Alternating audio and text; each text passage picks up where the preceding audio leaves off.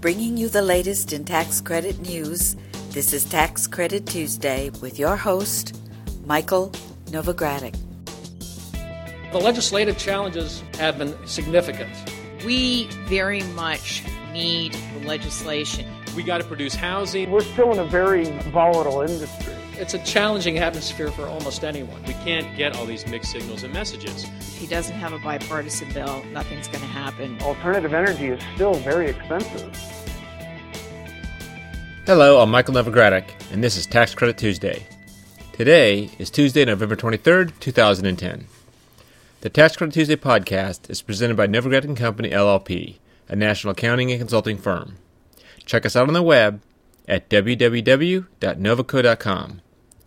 Today, I'm going to discuss the prospects of passage of tax extenders legislation during the current lame duck session of Congress. Then, I'm going to reflect on the likelihood that federal tax expenditures will, will receive heightened scrutiny in the coming months. Then, in our low income housing tax credit discussion, I'll review a policy brief entitled Long Term Low Income Housing Tax Credit Policy Questions the brief was published last week by the Joint Center for Housing Studies at Harvard University. In renewable energy matters, I'll summarize a policy paper that suggests a number of policy proposals related to renewable energy tax credits. The paper was co written by the Center for American Progress and the Coalition for Green Capital. In historic tax credit news, I'll show the latest news from Missouri, as well as a new private letter ruling related to historic tax credits the ruling was released earlier this month.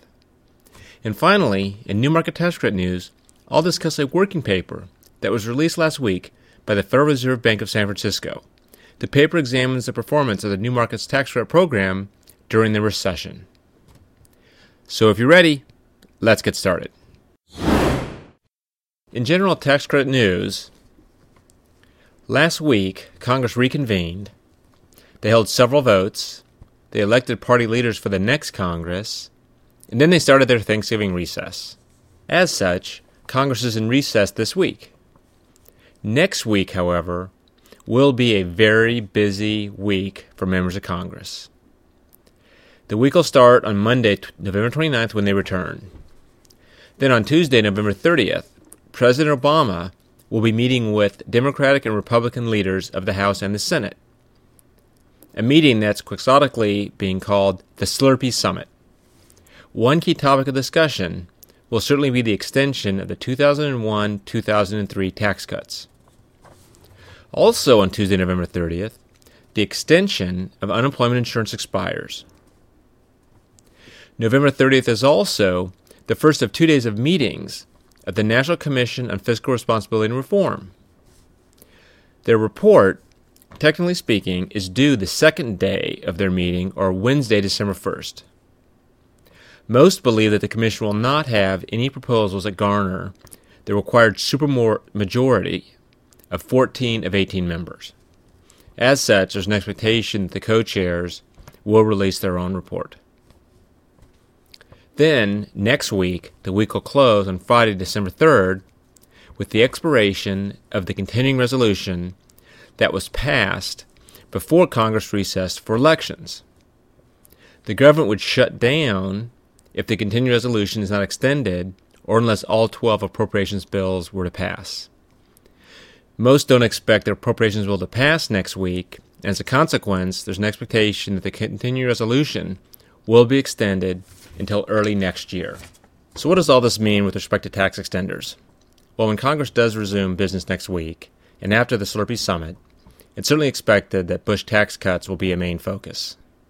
Many believe that the passage of tax extenders will depend on the passage of the Bush tax cuts, or the 2001 2003 tax cuts. Now, if Congress were not to pass the uh, tax cuts or the extension of the tax cuts by the end of this year, then withholding tables would rise uh, beginning next year, and as a consequence, even if the Bush tax cuts were extended next year, for a period of time in January until they were extended, there'd be higher withholding and lower take home pay for a number of Americans. There's also discussion of the tax extenders being not just one year, but two years. Once again, with the 2001 2003 tax cuts being the principal vehicle. In addition to those two tax items, the extenders and the tax cuts, there's also the alternative minimum tax and the estate tax to be dealt with. Many believe that the alternative minimum tax needs to be dealt with by the middle of December to give the IRS time to update their computer systems for tax returns that will start being filed in early 2011. I would also note that Senator Evan Bayh believes that members of Congress, both the House and the Senate, often need immovable deadlines in order to get things done. And when he looked out through December, he saw December 25th as one of those immovable deadlines, which made him say that the December 21st, 22nd is probably the most likely time when some sort of tax deal would be cut. So please stay tuned, and we'll keep you updated through tweets on Twitter and future podcasts. And also, for those of our listeners that are attending our low income housing tax credit conference in Las Vegas next week, I'll be providing an update on the chances of extended legislation passing during the Washington Wire session on Thursday morning. The discussion of tax extenders does bring me to a related topic. It's highly likely that tax credit programs will be under great scrutiny as Congress looks for ways to rein in spending and further reduce the deficit. As we discussed last week, the President's Fiscal Commission released a draft that proposed recommendations, and those recommendations considered eliminating all tax expenditures, including the low income housing tax credit, new markets tax credit, historic tax credit, and renewable energy tax credits. Many initial responses to the draft proposals were negative, but not all lawmakers opposed the proposals. Further, on November 16th, Ways and Means ranking member Dave Camp delivered a speech before the Tax Council. That speech included remarks on tax reform. In his speech, Congressman Camp, who is widely expected to chair the powerful tax writing House Ways and Means Committee next Congress, said that the country needs a comprehensive reform of the tax code. Congressman Camp called it an important part of deficit reduction. He further criticized those who he said have used the tax code to benefit particular industries or activities at the expense of economic efficiency, simplicity, and fairness. Congressman Camp emphasized that the Internal Revenue Code should not be a tool of industrial policy. In light of the Fiscal Commission's draft report and comments like these from Congressman Camp, it's going to be important that the affordable housing and community development communities distinguish the new markets tax credit, long-term housing tax credit, and other similar programs as programs that aid those in need with corollary economic benefits, including job creation and spurring economic activity, so they're not dismissed or condemned as industrial policy. To read about how you can help in the effort to support these important programs, I encourage you to pick up a copy of December's Journal of Tax Credits. Buzz Roberts' column, The Buzz, describes the current climate for tax credits and how the housing and development communities can rally to their defense.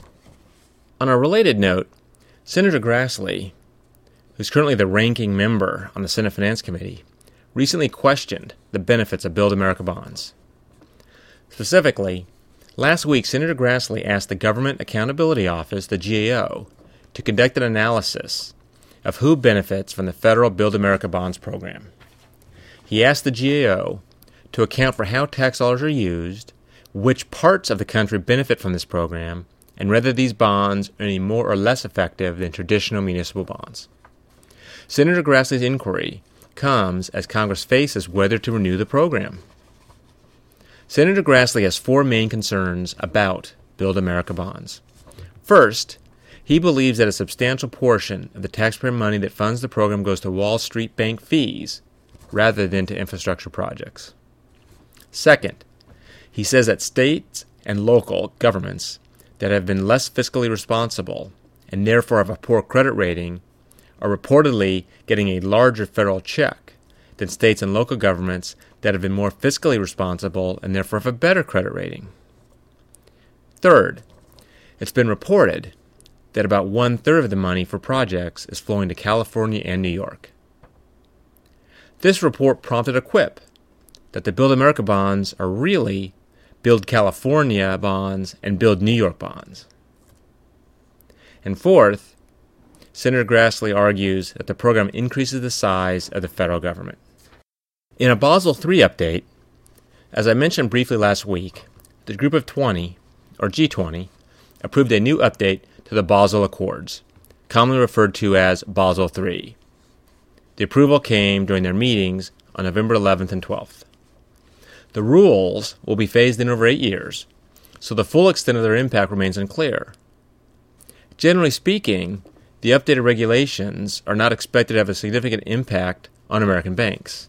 That said, Barclays Capital does believe that U.S. banks may be short over $100 billion in capital, 90% of that shortage coming from the top six banks in the United States.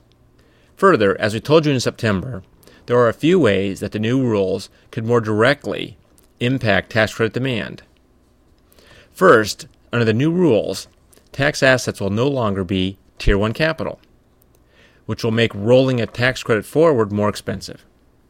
This could potentially limit the marketplace and, re- and result in diminished demand for tax credits, particularly, obviously, for institutions that can't use the tax credits immediately. Second, there are concerns that the cost of letter of credit and renewals could increase by as much as 100 basis points, which would affect the liquidity of taxes and bond debt. Third, because banks are now required to hold a higher percentage of their overall asset base in lower yielding, lower risk, highly liquid assets, they'll need an even greater return on their higher return investments.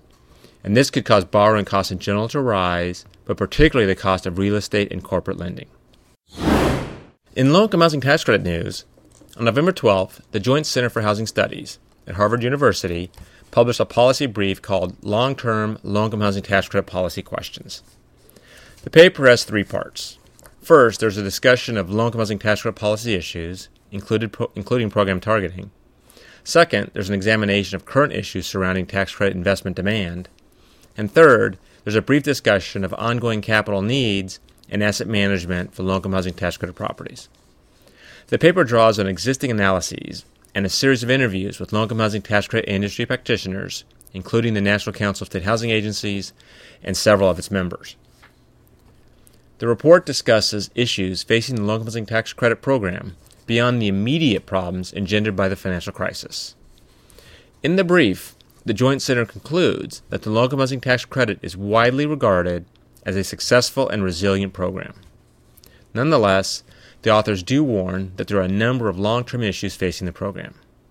For example, there remain differences of opinion about whether the federal tax expenditures devoted to low income housing tax credits are targeted deeply enough and are flexible enough to create mixed income developments, and should be directed to pursuing spatial goals.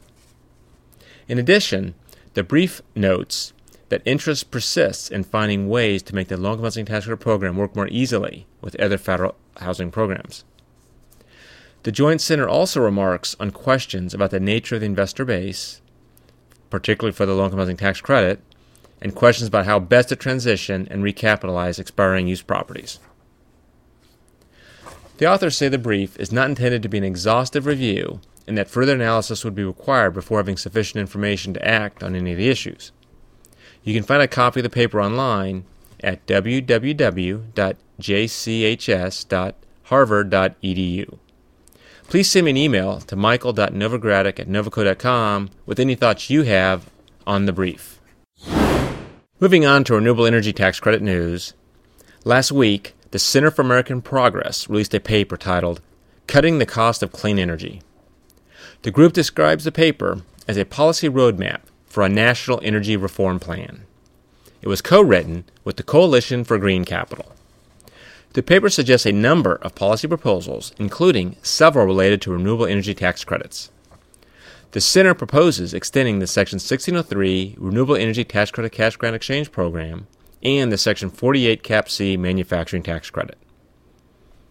The authors of the report note that the Section 1603 program requires grantees to meet certain benchmarks that many qualifying companies will not be able to meet. As such, the paper suggests a two year extension of the grant program through the end of 2012.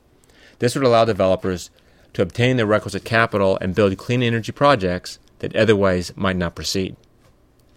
The paper also recommends adding an additional $5 billion in Section 48 Cap C tax credits for qualifying advanced energy manufacturing projects.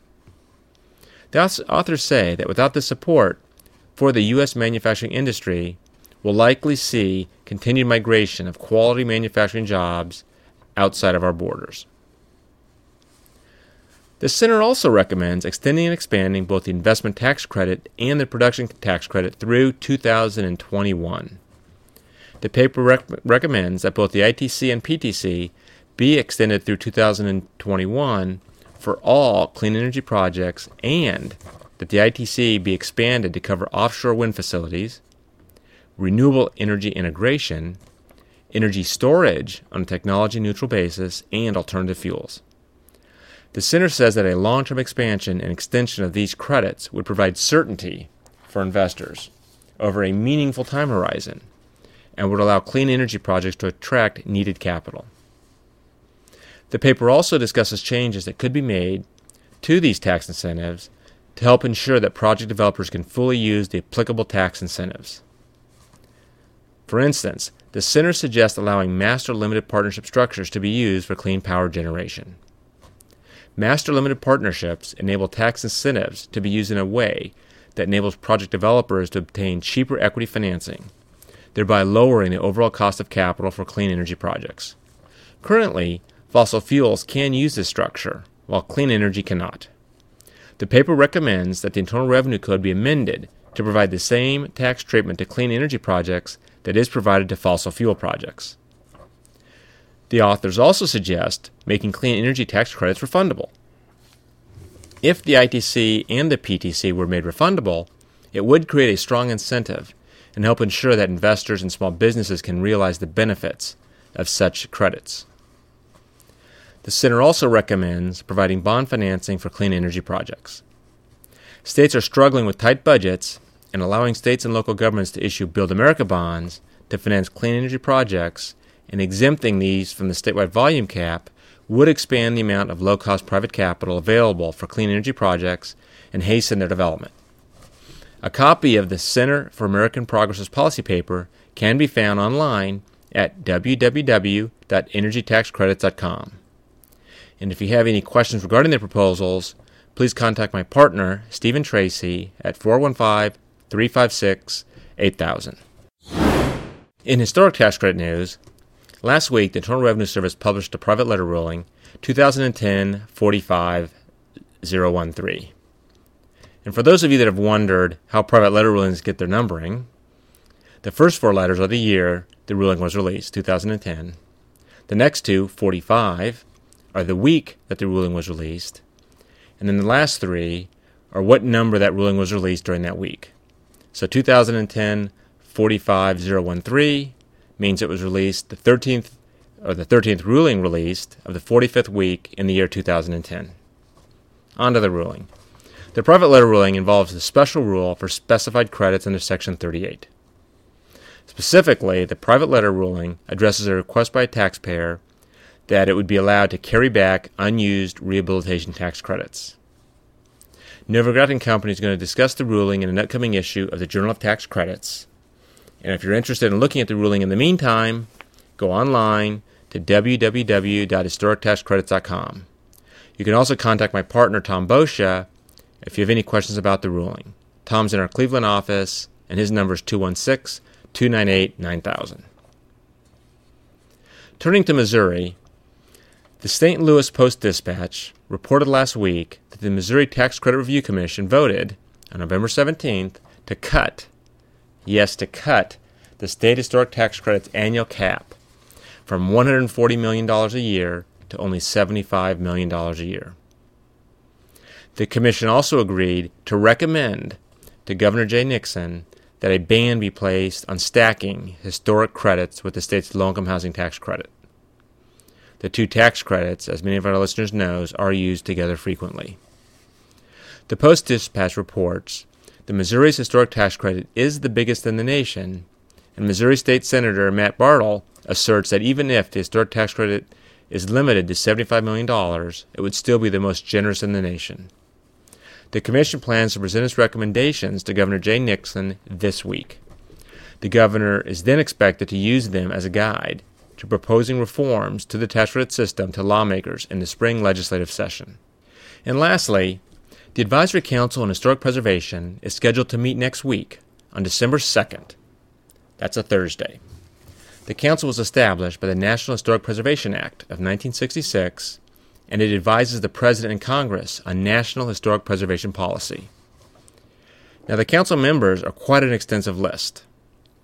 The architect of the Capitol, numerous secretaries, namely the Secretaries of the Interior, Agriculture, Defense, Housing and Urban Development, Commerce, Education, Veterans Affairs, and Transportation.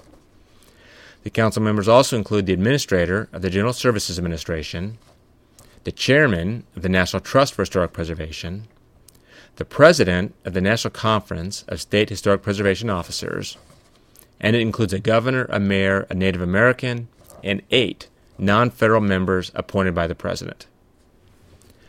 The meetings of the ACHP are open to the public. You can find a copy of the agenda for the meeting and information about where it will be held in the November 22nd Federal Register. Moving to new market tax credit news, in a new working paper released last week by the Federal Reserve Bank of San Francisco, author Kevin Leichner examines the performance of the new market tax credit program during the recession.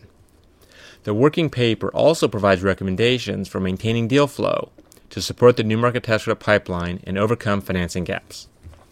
According to the work paper, NMTC stakeholders report that their NMTC portfolios are actually outperforming other investments. At the same time, however, the working paper does indicate that investor demand for the tax credits has been falling, resulting in lower investor pay ins and reduced impact in low income communities. This is a conclusion that most of our listeners won't be too surprised with as they're sensing it and feeling it and seeing it in the markets today. The paper reports that among community development entities that participated in the New Market Tax Credit program in the past, interest in the 2010 allocation round has been less. The author suggests that this decline in interest could result in an oversupply of credits and a further decline in their value. The paper also notes that Congress and the Treasury Department have begun a formal evaluation to determine how to boost demand and correct this imbalance. In Part 3 of the working paper, the author offers recommendations for improvements to the new market tax credit program. The most important recommendation, according to the author, is that Congress permanently authorize the new market tax credit. The perennial uncertainty that surrounds the program's renewal reduces the supply of potential investors and is a contributing factor potentially in the declining value of the credits. The author also suggests that Congress should also consider additional measures that would boost the supply of eligible investments and investor demand for new market tax credits, such as allowing new market tax credits to offset the alternative minimum tax. A working copy of the paper can be found online at www.newmarketscredits.com.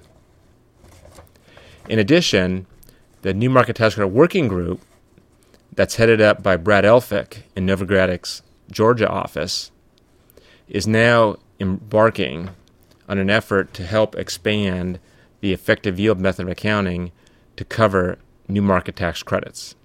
If you're interested in learning more about that effort, please give Brad a call in our Atlanta, Georgia office.